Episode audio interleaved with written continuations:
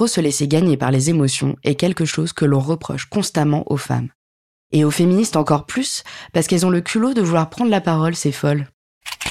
Hystérique, C'est vous qui êtes folle, là Non mais faut pas se mettre dans des états comme ça. hein. Non mais calmez-vous madame, ça va bien se passer. C'est une sorte de Greta Thunberg euh, euh, ménopausée.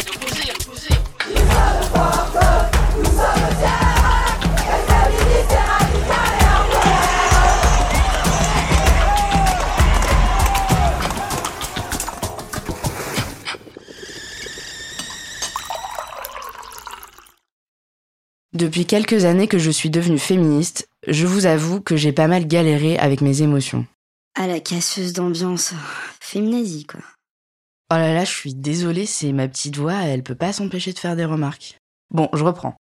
J'ai pas mal galéré avec mes émotions. Demandez à certains hommes de mon entourage, ils vous le diront. La tristesse m'a souvent fatiguée. J'ai été lasse mais aussi très joyeuse ou émue. Je suis souvent dégoûtée, j'ai honte parfois, et quoi qu'il arrive, je suis tout le temps inquiète. Je sais maintenant que je suis loin d'être la seule. Nous savons que notre colère est légitime, mais aussi qu'on l'utilisera contre nous et qu'il nous faut apprendre à la maîtriser, voire à la cacher. Est-ce que ça vous est déjà arrivé 20 fois de débattre des heures avec un homme qui vous sort des choses comme ça? Moi, je suis de ton côté, hein. Mais franchement, j'apprécie pas les méthodes. Pourquoi tu me dis ça à moi? Tu sais bien que je suis pas comme ça. Bah tu vois, tu t'énerves. On peut pas discuter. Ouais, bah moi je trouve que tu desserres ta cause. Est-ce que vous avez déjà fini un tel débat en larmes, rongé par un sentiment d'humiliation persistant, par la colère et la culpabilité? Vous avez déjà eu peur pour votre entourage féminin? Est-ce que vous avez déjà eu du mal à retenir vos larmes en écoutant une énième copine raconter ce qui lui est arrivé ou en lisant un article de presse sur un nouveau féminicide? Si les injustices vous affectent, ce podcast est pour vous. Ensemble, on va comprendre et redonner de la légitimité à nos émotions et sentiments féministes. Voici ce qu'écrivent les Red Stocking West dans leur manifeste, un collectif féministe américain des années 70. Notre politique débute avec nos sentiments. Les sentiments sont une réponse directe aux expériences et aux relations que nous vivons. C'est grâce à eux que nous savons ce qu'il se passe réellement. Pendant des siècles, le savoir des femmes a été qualifié de magie, d'instinct, d'intuition, de sorcellerie, et plus récemment de projection, de distorsion, de complexe personnel et d'autres noms encore, destinés à rendre nos connaissances vides et insignifiantes. Les femmes qui ont tenu à partager leurs connaissances et à agir grâce à elles ont été systématiquement punies selon les coutumes de leur époque. Il y a 300 ans, nous étions brûlés. Maintenant, nous sommes tenus captives au sein d'une institution punitive, catégorisées en tant que malades mentales, menacées de viol, d'isolement et de mort. L'information que nous tirons de nos sentiments est la seule information sur laquelle nous pouvons compter. Et notre analyse politique n'est fiable qu'à condition qu'elle ne contredise pas nos sentiments. Comme souvent dans des situations d'injustice ou d'impuissance, bah c'est le collectif qui sauve. En faisant face à notre souffrance ensemble, nous pouvons commencer à imaginer l'absence de cette souffrance, identifier nos besoins et préciser notre vision politique. En parallèle de la révolte, et surtout pas en substitution, on va parler de nos sentiments, et ça va nous faire du bien. Parce que je sais pas vous, mais moi j'en ai besoin. Je vous invite pour une soirée thé dans mon salon. Ramenez vos pyjamas, j'allume la bougie parfumée.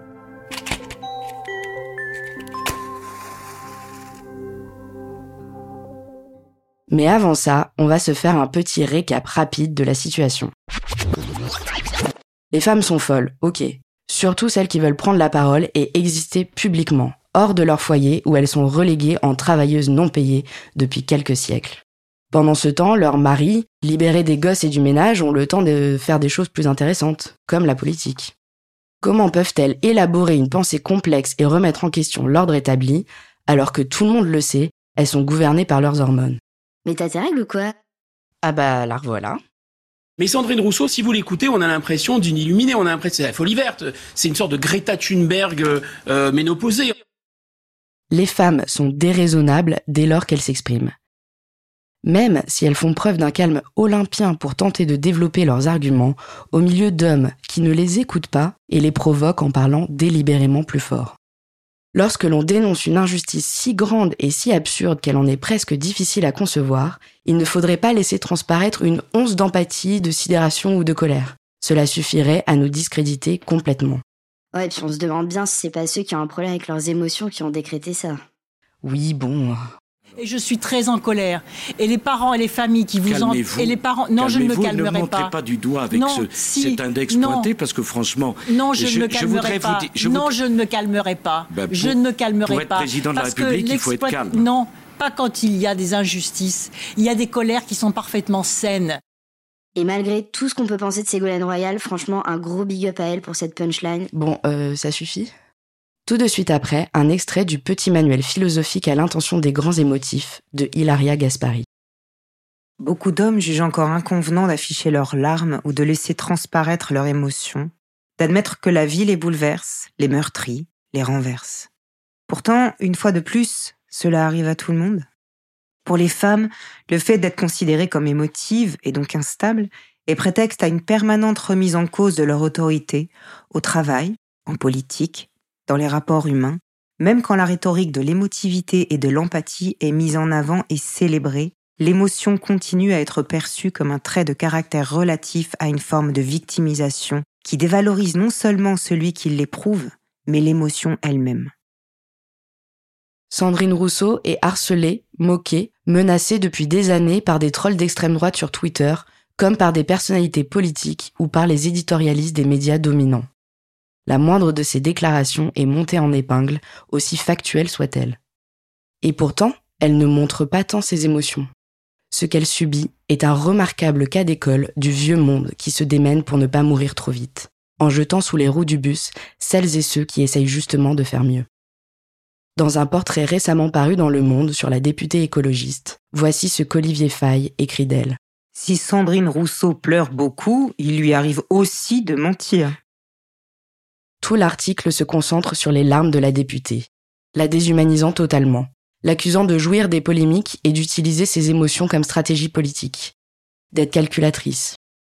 L'auteur précise pourtant que Sandrine Rousseau lui avait demandé de ne rien écrire sur ses larmes, il l'accuse d'en faire un spectacle alors qu'il vient de lui refuser la discrétion, brisant le pacte du off journalistique. Alors là, les amis, on est dans l'imaginaire hyper misogyne de la harpie perfide qui attendrit les hommes avec ses larmes pour obtenir ce qu'elle veut. C'est la sorcière manipulatrice qui se victimise pour attirer la pitié et dévorer les pauvres hommes qui, eux, ne se doutaient de rien. Je précise que les larmes sont celles du souvenir de l'agression sexuelle perpétrée par Denis Baupin. Lui nier le droit d'exprimer cette émotion ou en remettre en cause la sincérité est d'une grande violence et témoigne d'un manque d'empathie que je trouve personnellement affligeant.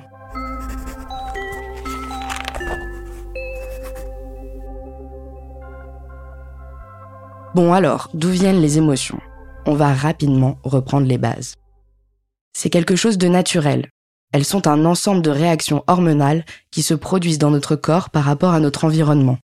Expression du visage, cœur qui s'accélère, transpiration, peau qui rougit, etc. Les expressions des émotions répondent à un ensemble de normes culturelles qui varient selon les époques. Par exemple, comme le dit la petite voix, pas la mienne, hein, celle que vous connaissez déjà. Nous sommes tous capables de sourire de joie ou de pleurer de tristesse mais l'expression de nos émotions dépend aussi beaucoup de notre culture. Par exemple, la colère et la tristesse sont complètement intériorisées au Japon, alors qu'elles s'expriment beaucoup plus sur les bords de la Méditerranée. Les émotions ont une fonction de survie, notamment la peur qui pousse à fuir les dangers. Les chercheurs ont montré que d'autres émotions comme la tristesse, la joie ou l'empathie ont également une fonction de survie. Elles permettent à l'être humain de vivre en groupe de se reconnaître comme similaire en partageant ses émotions, ce qui permet la reproduction et l'entraide. Pourtant, culturellement, elles sont plutôt mal perçues. Avant de dire émotion à partir du 19e siècle, on disait passion, qui vient du latin patior et qui signifie souffrir. Dans l'Antiquité, on avait une vision très binaire de l'être humain. On séparait âme et corps, intelligible et sensible. Ainsi, les passions étaient considérées comme quelque chose de totalement passif l'âme subit les réactions du corps. Le sens, les perceptions et les émotions se sont vus par tradition au cours des siècles séparés de l'esprit, de la raison, et surtout dévalués. Même si c'est une interprétation rapide de l'histoire de la philosophie occidentale, c'est celle-ci qui prévaut dans nos cultures. La philosophe Hilaria Gaspari explique que c'est Spinoza qui vient mettre un coup de pied dans la fourmilière de cette dichotomie et hiérarchie raison versus émotion. Il montre qu'il existe un apprentissage résultant de ces phénomènes et se met à parler d'affect, introduisant la notion que notre environnement nous touche et nous change, les affects étant notre manière de réagir à celui-ci. Ce que la neurobiologie a confirmé depuis, comme l'autrice le rappelle, c'est que la raison et les émotions fonctionnent bien ensemble. Les émotions ont tout à fait leur part dans le processus de prise de décision. Pour faire simple, sans peur, pas de décision de prise de fuite et de mise à l'abri du danger. Or, fuir un danger est bien une décision que l'on qualifierait spontanément de rationnelle. C'est donc Spinoza qui nous a débarrassés de cette dualité corps-âme, sensible, intelligible, en disant Nous sommes une seule et même chose. GG à lui Bien joué, gros. Mais ça va durer encore longtemps? Bon, je reprends. On continue culturellement à se traîner des idées reçues absurdes, notamment que les émotions seraient inférieures à la raison, puisque du côté de la nature, de l'animalité, de la soumission. On dit bien, écoute Jean-Mi, contrôle tes émotions, à quelqu'un qui ne se comporterait pas de manière socialement acceptable. Les émotions seraient de l'apanage des faibles, des non civilisés. Dans son chapitre consacré au journalisme dans le génie lesbien, Alice Coffin explique pourquoi les plateaux télé sont réservés aux hommes blancs et pourquoi tous les autres, donc, sont exclus du débat public. Elle cite notamment Ketia Mutombo, cofondatrice des féministes contre le harcèlement. Dans les systèmes de la pensée européenne, il y a une diabolisation de l'émotion. Elle est opposée au cartésianisme. Cette diabolisation de l'émotion est une arme sexiste et raciste. Ce positionnement des journalistes est celui qui pouvait dire des femmes blanches qu'elles étaient hystériques, des personnes racisées et colonisées qu'elles n'étaient pas des personnes sociales, mais des animaux d'émotion. Or, les émotions, si elles sont valorisées, peuvent être non seulement un facteur de compréhension de l'autre, mais aussi un moteur d'amélioration de la société. Vous connaissez sans doute le génial podcast Émotion de Louis Média. Et si ce n'est pas le cas, je vous invite à aller l'écouter. Il est passionnant et a été évidemment une grande source d'inspiration pour cette série. L'historienne de la Révolution française Sophie Vaniche montre par ses travaux qu'à l'époque, les émotions ne sont pas dévaluées ou niées. Voici ce qu'elle dit au micro de Brune Bottero dans un épisode d'émotion. Alors j'ai commencé à travailler sur les émotions parce que je les ai rencontrées d'une manière extrêmement massive dans l'archive politique révolutionnaire. Euh, c'est une archive où la question des larmes, la question des sentiments et la question des émotions au sens strict, la colère, l'enthousiasme, l'indignation, la peur, sont extrêmement présentes euh, comme euh, argument. C'est-à-dire parler de sa peur ou parler de son émotion euh, face à un spectacle ou face à une situation a valeur d'argument pendant la période révolutionnaire. Ce qui n'est bien évidemment plus le cas aujourd'hui.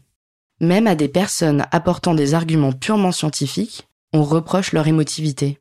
Je voudrais d'abord que vous vous calmiez, ce qui nous ferait Eh, plaisir. mais attendez, vous non, non, trouvez oui. ça normal? Non, oui, je trouve Non, ça normal que les gens puissent s'exprimer. on a le droit Donc, de- Pas bien, alors donc, s'il vous C'est plaît, je voudrais c'est que vous vous- qui êtes folle, je voudrais C'est vous qui êtes dingue Il fallait pas me dire si vous voulez discuter Ah qu'avec des gens avec qui vous êtes d'accord. Non, mais Ce que vous dites savez- est parfaitement savez, en ridicule et désagréable pour ceux qui vous reçoivent, Mais- madame. mais- mais c'est Donc je ne vous connaissais pas, je trouve Ça fait deux extrêmement agréable. je ridicule, en fait. Ah oui, je vous trouve Donc, très ridicule vous avez le droit d'écouter les autres plutôt que donner une image hystérique de, de votre pensée. Alors, vous excusez-moi, Oui. ça fait 25 ans que je travaille avec non mais parce que vous, oui, mais vous pouvez vous tromper 25 depuis ans que je 25 ans, travaille. madame. Et oui, ça, oui, je Vous pouvez vous 25 tromper ans. depuis 25 ans. Jacques Seguela. Et puis vous pouvez écouter les autres surtout. Ah, Ça serait pas mal d'écouter les autres. Je vous J'écoute, assure, un peu de tolérance. Ben, si vous êtes ahuri, Ah, euh, un peu de tolérance autour du plateau. Vous avez Ouais. déjà entendu Je parle, En fait, monsieur a vous pas avez une tête qui, dé- qui, vous êtes entré dans le, vous avez réussi à entrer sur notre Eh, studio. Mais en fait, ça vous, en En fait, ça vous avez une tête qui ne rentre pas dans- vous avez une- tête parce qui n'entre pas dans les studios aussi. Un peu d'humilité. Ouais, puis euh, spéciale dédicace aux militantes écologistes, hein, parce qu'elles prennent souvent très très cher. Vous pouvez retrouver toutes les sources en description. Pour discréditer une femme, les masculinistes vont souvent utiliser l'argument des émotions. La perception des émotions est genrée parce que les femmes, comme les émotions, sont dévalorisées. Un homme qui se met en colère est un homme puissant qui sait se faire respecter. Un homme racisé, en colère, est sauvage ou violent. Et une femme en colère est une hystérique qui a ses règles. Ou encore une mal baisée. Les deux expressions étant liées. On connaît l'origine du mot hystérique éminemment sexiste puisqu'il veut dire malade de l'utérus et que Freud l'utilise pour décrire une angoisse liée à un souvenir traumatisant qu'il rattache systématiquement à la sexualité. Donc en gros, pour la faire courte et très vulgaire, l'idée derrière tout ça, c'est euh, quoi de mieux pour calmer une femme qu'un bon coup de bite? Bref, les hommes blancs pensent, les femmes ressentent. Ils appartiennent au monde des idées et elles de l'affect. Ils écrivent des gros livres de philo et dirigent le monde. Elles saignent une fois par mois et donnent le sein à leurs enfants. Je caricature volontairement la binarité du truc, mais ce système de croyance bien ancré dans nos inconscients appartient au fondement du mépris des femmes. Il est aussi à l'origine de la méfiance vis-à-vis du féminisme, puisque le but du féminisme est bien de casser ce système binaire. Tout de suite après, l'introduction de l'article Les émotions à l'épreuve du genre, signé à deux mains par l'anthropologue Damien Boquet et l'historien Didier Lett. Les émotions sont souvent considérées comme un puissant marqueur de genre, jouant un rôle central dans les délimitations culturelles et sociales du masculin et du féminin. Depuis la théorie antique des tempéraments, en effet, le masculin est du côté des émotions chaudes et sèches, colère, fureur, hardiesse, haine. Le féminin du côté des émotions froides et humides, modestie, douceur, crainte, pudeur, compassion, langueur. Dans le monde occidental, on considère aussi que les émotions sont davantage féminines et que la raison est plutôt masculine. Les femmes, réputées plus proches de la nature et irrationnelles, manifesteraient en effet une sensibilité plus exacerbée que les hommes, exprimeraient davantage leurs sentiments, quitte à ce qu'elles se laissent déborder par eux, passeraient plus rapidement d'une émotion à une autre, seraient lunatiques ou hystériques. Les hommes, êtres de culture et de raison, auraient plus de retenue et de contrôle d'eux-mêmes, maîtriseraient bien davantage d'expression de leurs émotions et en changeraient moins souvent. Dans la façon dont elles sont jugées, attendues et parfois exigées, les émotions viriles ou efféminées sont donc genrées. Sauf que, Spinoza, rappelez-vous, nous sommes une seule et même chose. Mais quel beau gosse. Bon, c'est fini, oui.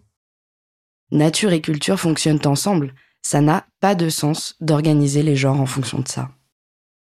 J'ai eu envie de faire ce podcast pour tordre le cou à ces deux antagonismes sur les émotions. Le premier est qu'elle serait l'opposé de la raison, et le second est que celle des femmes serait inférieure à celle des hommes.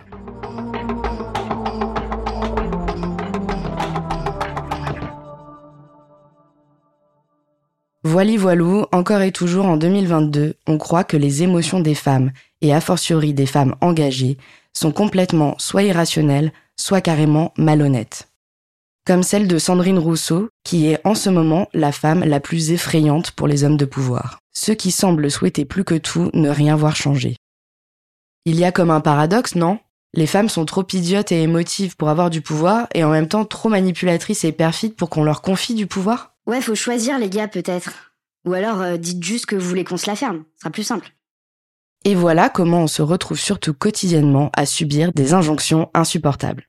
Alors allez-y, essayez de démontrer non, mais vous pas, calmez-vous. Ce sont euh, vos chiffres. Non, hein. mais calmez-vous, madame, ça va bien se passer. Aujourd'hui, il y a une baisse de Je vous demande 30%. pardon Ça va bien se passer. Il va bien se passer. Non, mais il y a Gérald 30% Darmanin, de attendez, baisse. pause. Oh, je vous demande pardon. Comment Ça vous va bien se passer, madame. Vous allez voir. Darmanin d'émission au fait, hein. Si jamais, hein, ça mange pas de pain, quoi. L'amour, la résilience et le deuil s'expriment collectivement. On peut le constater après un drame national, comme une catastrophe environnementale ou un attentat. La peur, la colère et la frustration s'expriment socialement en groupe. Mais la joie aussi. Il suffit d'aller en manifestation ou sur un piquet de grève pour le constater. Il y a de la détermination, mais aussi des rires et beaucoup d'enthousiasme. Ces émotions collectives sont motrices de changements sociaux.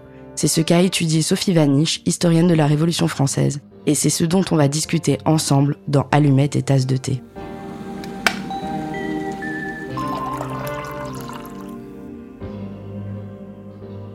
Ressentir les effets du patriarcat dans son corps et le crier haut et fort ne doit jamais décrédibiliser celles qui ont le courage de lutter contre. Le féminisme ainsi que toutes les luttes progressistes sont fondamentalement du côté de la raison, puisque l'entraide est une condition de la survie. Les textes suivants sont extraits du petit livre écoféministe Par-delà l'Androcène. L'émotion n'occulte pas la raison, elle la contextualise. En serions-nous à la 26e COP à faire du surplace si nous avions écouté notre instinct de survie?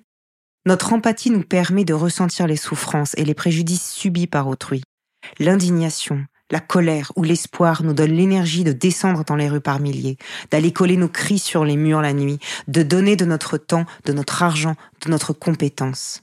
La sensibilité nous élève contre les injustices, elle nous engage aux côtés des victimes, elle nous permet d'accepter l'altérité, de nous y confronter sans crainte et de nous penser au-delà des construits sociaux. Notre sensibilité nous retient aussi d'exercer notre pouvoir aux dépens d'autrui. Oui, notre sensibilité nous résonne. Elle nous permet d'éprouver notre humanité.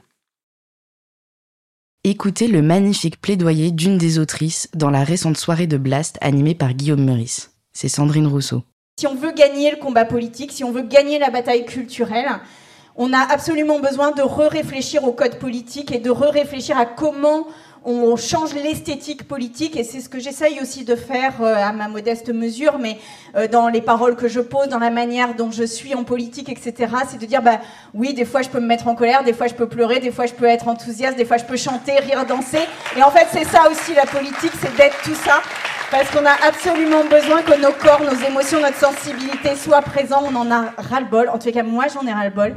Des hommes politiques qui sont des espèces de monstres froids, qui gèrent des tableaux Excel et qui nous expliquent que la croissance, c'est l'avenir. Donc non, nous ne sommes pas hystériques. Et oui, nos émotions sont révolutionnaires. Les antiféministes refusent d'entendre ce que ça fait aux femmes et aux minorités de genre non seulement d'exister dans le monde de manière individuelle, mais aussi d'être féministe, c'est-à-dire s'identifier à un groupe qui aspire collectivement à une société plus juste et être attaqué violemment pour cela.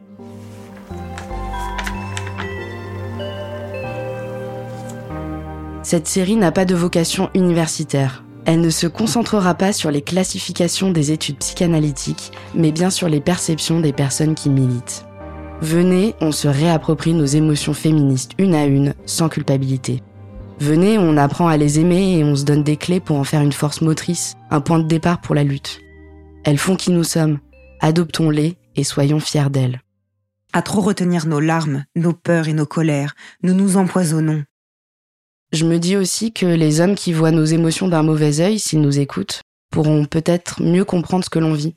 Et là, je vais dire une dinguerie, il y a une possibilité qu'ils acceptent de faire appel à leur propre sensibilité et développent un peu d'empathie. Ils pourraient pourquoi pas se rendre compte qu'ils n'ont qu'à nous aider à changer le monde, qu'ils n'ont qu'à prendre en compte ces émotions qui leur font si peur pour que celles-ci s'apaisent enfin. Ne serait-ce que pour éviter que certaines d'entre nous passent à la violence par nécessité comme dernier recours. Car oui, c'est aussi dans l'intérêt des hommes que l'on ne s'énerve pas plus que ça. Oui, oui, Jean-Michel, c'est une menace. Oui, oui. Non mais franchement, on évoquera successivement le passage de la rage à la colère, une culpabilité à sens unique, tristesse et traumatisme, l'inévitable lassitude, le détachement par la haine ou l'humour, et enfin la joie, le soulagement et l'amour. On parlera au milieu de tout ça de dégoût, de désespoir, d'impuissance, de solitude, de fierté, de reconnaissance et plein d'autres sentiments encore. Promis, je parlerai beaucoup moins et vous pourrez entendre plein d'autres voix. La première émotion que l'on abordera ensemble est la peur, avec l'autrice de BD et activiste féministe Blanche Sabat. Vous la connaissez peut-être sous le nom La Nuit remue Paris sur Instagram. Sinon, courez vous abonner. C'est elle qui est à l'origine du concept que j'ai emprunté pour le titre de ce premier épisode, La perpétuelle. Nous aurons aussi la chance d'entendre, entre autres, le témoignage d'Alice Coffin, femme politique engagée et autrice du génie lesbien. Moi, c'est Judy Calpero et je vous remercie d'écouter Allumettes et Tasse de thé, le podcast qui explique et redonne de la valeur aux émotions féministes.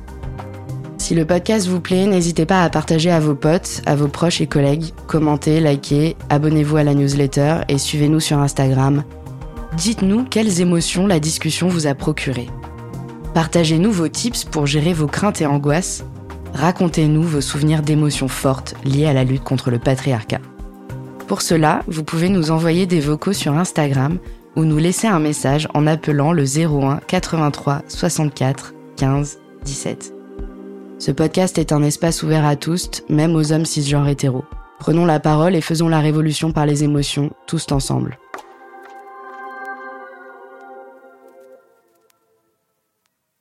Cette série est produite par Mia Productions, enregistrée par William Agasvari. Le sound design, montage et mixage sont réalisés par Antoine Ollier. Les textes sont interprétés par Aurélie Toucas et l'illustration est de Marie Leménès. Merci à la radio Cause Commune pour leur accueil. Je vous donne rendez-vous tout de suite pour notre première soirée à discuter de nos peurs féministes.